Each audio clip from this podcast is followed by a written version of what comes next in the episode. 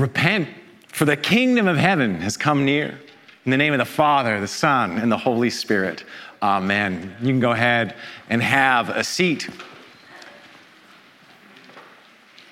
I don't much like roller coasters. My dislike of the rides is connected to this specific experience I had at Disneyland when I was seven or eight years old. After arriving at the park early in the morning to beat the lines, one of the first, if not the very first ride I went on was Space Mountain. I don't know if I, how I like met the height requirement, but somehow I got on there. Concern rose for me when the handlebars locked into place.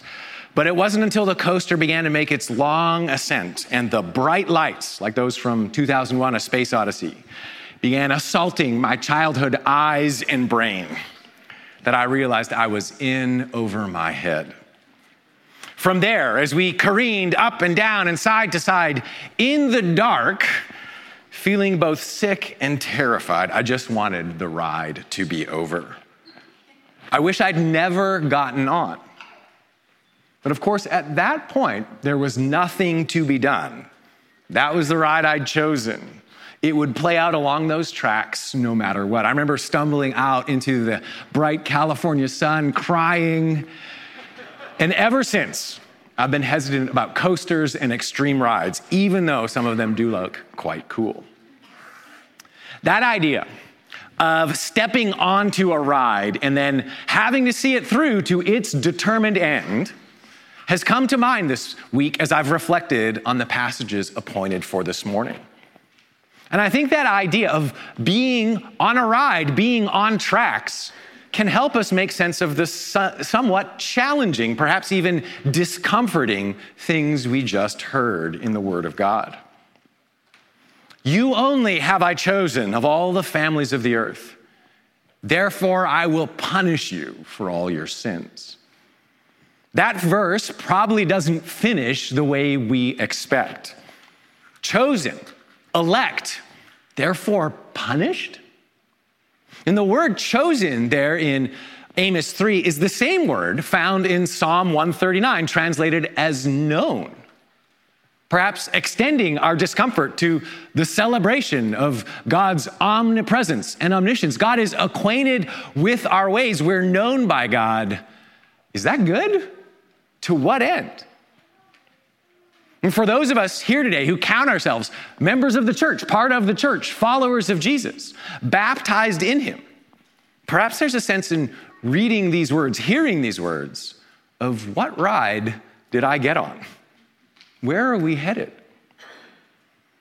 I'd like to address that question this morning as we look at our readings, and specifically the readings from Amos and from the Gospel of Matthew. And as we do so, I'd like to group our thinking around two headings. First, chosen for transformation.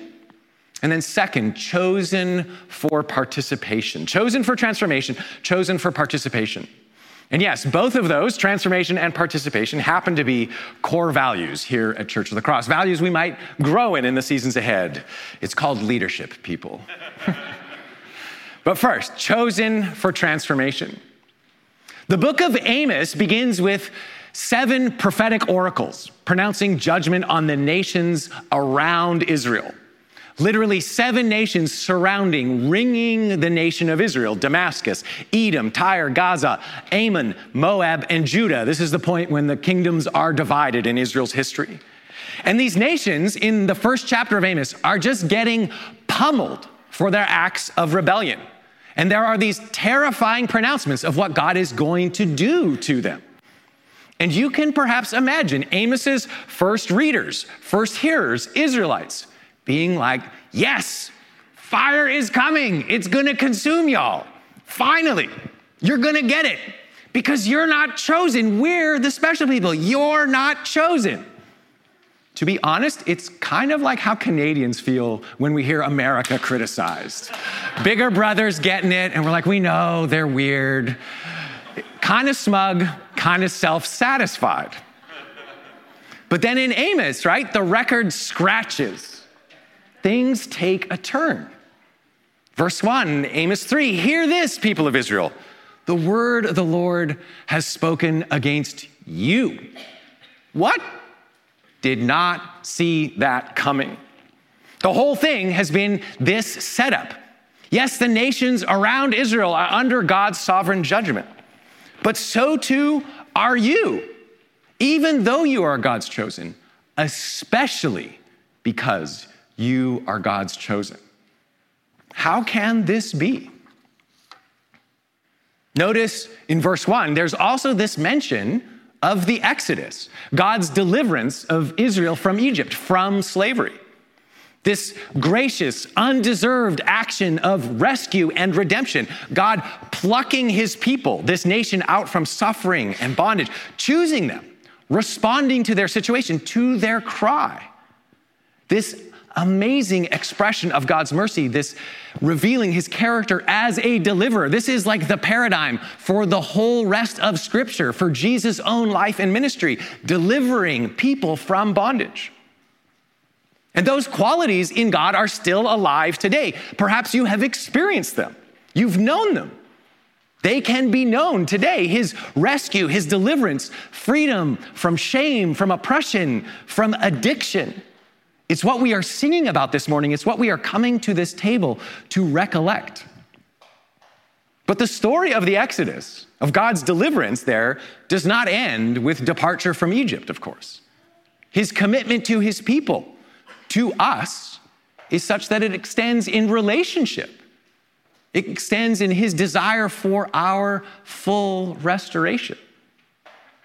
There is more that God desires and has for his people.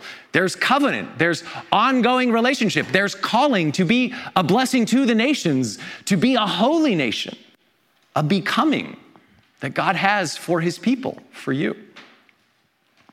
I've mentioned this before, but I'm, I'm very slowly working my way through David Blight's massive biography of Frederick Douglass.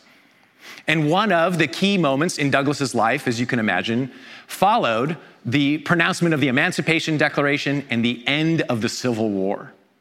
And in that moment, which was the, those moments which were the culmination of so much that Douglass had worked for, he'd been born into slavery, so much of what he'd longed after, worked toward, resulted in like his celebration, his rejoicing.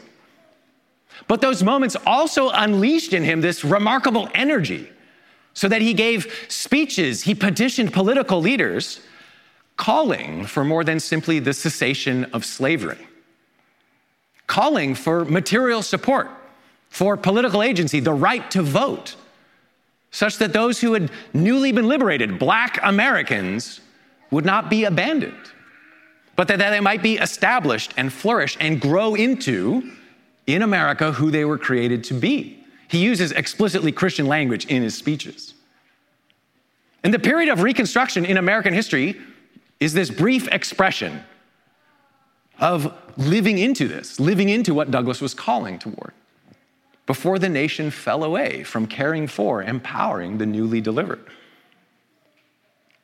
But where the nations fail, God does not. And God does not abandon his people. He is wholly committed to them, wholly committed to you and to your growth into who you were made to be a true bearer of his image. This reality, God's saving action, his deliverance, and his ongoing commitment is the context in which we can hear and read, understand Amos chapter 3. Sure, it is a strident and bracing word. It should bring us up short, perhaps. But it's an expression of God's resolute commitment to his people, you included, and an expression of his intention that they will become who they're made to be a holy nation, an expression of his goodness in the world, a reflection of his beauty. And the situation that seems to give rise to this pronouncement of judgment in chapter 3 was that the people of Israel were living in remarkable disorder, falling far short of the beauty, the goodness that God had for them out of his deliverance. The rest of the book reveals this, right? The poor are being actively mistreated. There is rampant sexual immorality. Their society has become inescapably violent. Worship of God has become a mockery as it's been disconnected from any sense of moral vision. The sense that they are a chosen people has manifested itself in self satisfaction. And they are actively opposing any warning about all of this. And verse 10 puts the crescendo on it when it says their moral imagination is so malformed that they are incapable of knowing or doing what is right. Like even a broken clock is right twice an hour, but the people of Israel are so disordered, they cannot get it right at all. And God's love for them is so great. God's intention for his delivered people is such that he will not allow it. That is not where this ride is going to go. His unstoppable desire is that the people who bear his name will reflect his goodness and beauty in their relationship to the poor and how they use their bodies, in their care for the vulnerable and weak, in their worship of him in spirit and truth, in their humility and willingness to receive correction, in their intention and capacity to love and do what is right and pure. That is God's intention for his people. That is God's intention for you and I, for us together. And He will work toward that end in our lives. That is where the ride is headed. It's the season of Epiphany, where we celebrate the light of Christ shining forth. And the thing about light is that it brings warmth, but it's also piercing. It reveals, it exposes. When Shannon and I lived in Japan, an American friend of ours slept without a bed, just on a pad on tatami mats, like Japanese style. And he told me this story of one night waking up with this sharp, sudden pain in, on his arm. And as he quickly like flicked on the lamp, he saw the tail of a poisonous centipede crawling down through the cracks between the tatami mats. Quickly turning on more of the lights, he flipped up the tatami mat where he'd seen it go through. And he said the floor underneath looked like it was alive with the bugs and the critters just scattering in the light. He said he spent all night like vacuuming them up. I think he bought a bed shortly thereafter. The idea, of course, is that light reveals, exposes. And to be in the light of Christ is to see ourselves exposed in some way, to be pierced. To walk, to journey with the light that is Christ means those realities of our own lives, of our life together, that we would rather keep hidden must be dealt with. And there's a freedom to that dealing because they have been dealt with at the cross, the victory of Jesus. And we don't do it alone. There's the ministry of the Holy Spirit convicting and guiding us into goodness and beauty. But there is an invitation to, uh, uh, for us to cooperate with that work, to live into where the ride is headed. Repent, for the kingdom of heaven is at hand. That pronouncement with which Jesus begins his earthly public ministry in Matthew is more, is better than I love you just the way you are. That is true. But there is a ferocity to the love of God that proclaims, I will not leave you as you are. That statement is the justice, the truth, the peace, the goodness you desire is now present and shining forth in the world. So come into alignment. Be made new in the fullness of your life. Belong in this world that I am making again. Think again. Consider your whole life in relation to what I am doing. To be near Christ to be baptized in him is to be chosen for transformation. We hear those words as a threat, and perhaps for good reason, for the ways that we are committed to staying just the way we are, to not changing, but to be yoked with Christ, who is gentle and lowly, but powerful and inexorably making all things new, is to be on this ride which must and will change you. And it will change you for participation. That's the second, chosen for participation, participation in God's mission and purposes. You've been chosen for participation. The reading from Matthew 4 begins with this sense of setback. John the Baptist has been arrested and Jesus withdraws. and it looks a lot like retreat.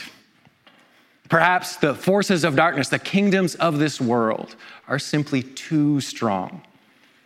The way of the world in bondage and disorder will remain. And that's a picture of the world that is so very easy to believe. It's a picture of ourselves that's so very easy to believe. But as the reading in Matthew continues, we see Jesus on the move. And in the language of Epiphany, the language of Isaiah, the light is advancing, pushing back the darkness, even when, perhaps especially when, it looks like retreat. In Israel, among God's chosen people, and to the nations, to Galilee of the Gentiles.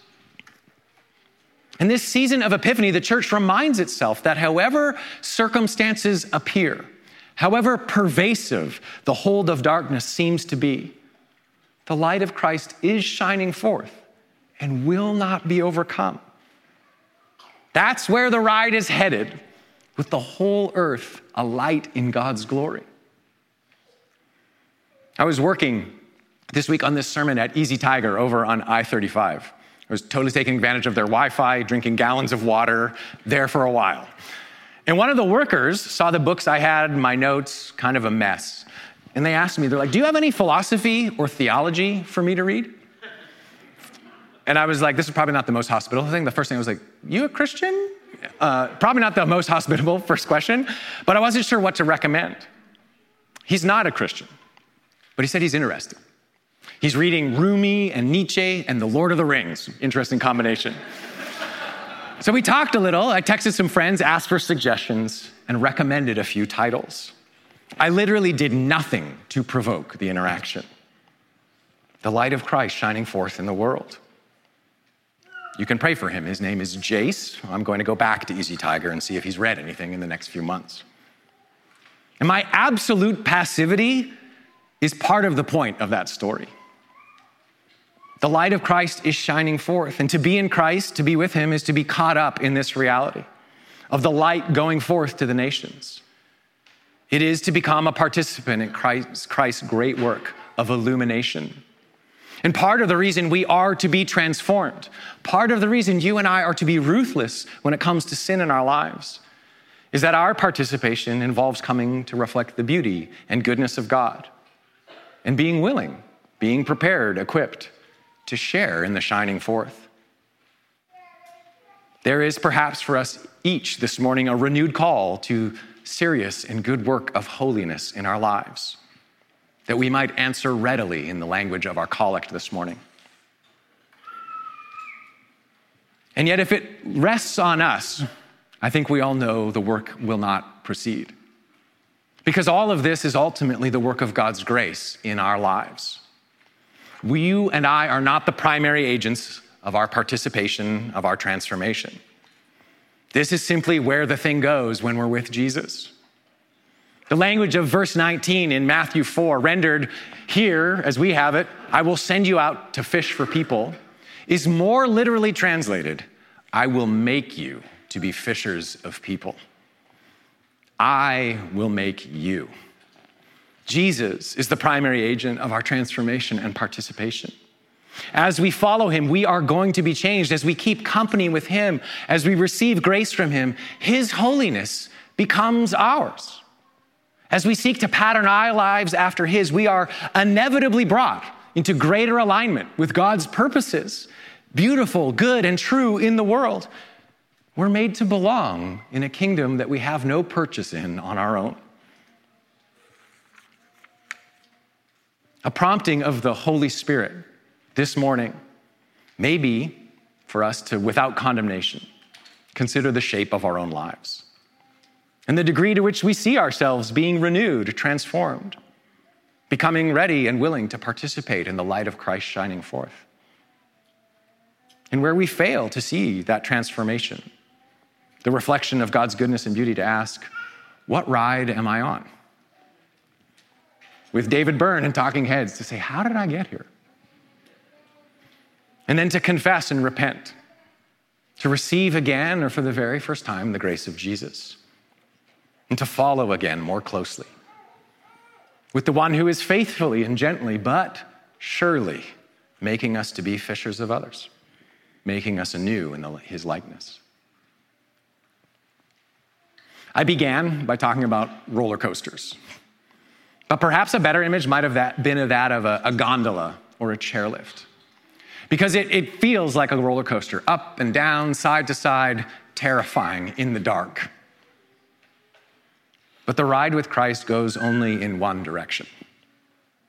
As Paul writes in Philippians chapter 2, Christ's journey is one of descent in the incarnation, in his passion at the cross, and then of ascent, resurrection, return to the Father, and elevation to glory in the highest places.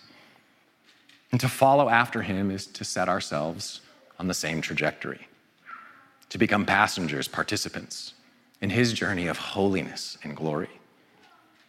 As you set your trust in Jesus, as you make his way your own, transformation, participation in God, with God, by his grace, by the power of the Holy Spirit, are the inevitable result.